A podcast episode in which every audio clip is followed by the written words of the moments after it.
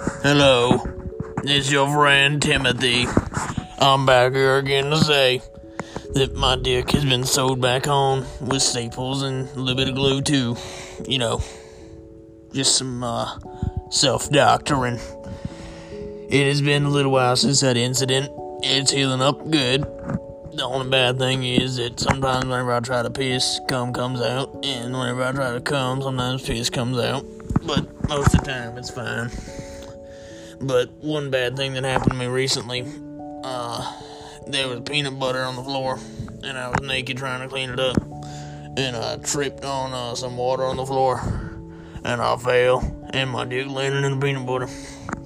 And my dog was real hungry. I was about to feed him with that peanut butter, but I dropped it and spilled it.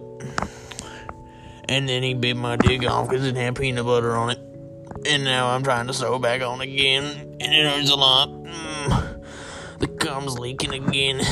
No splatters this time, but I don't know if I have the will to sew it back on and staples and glue and a little bit of duct tape maybe this time.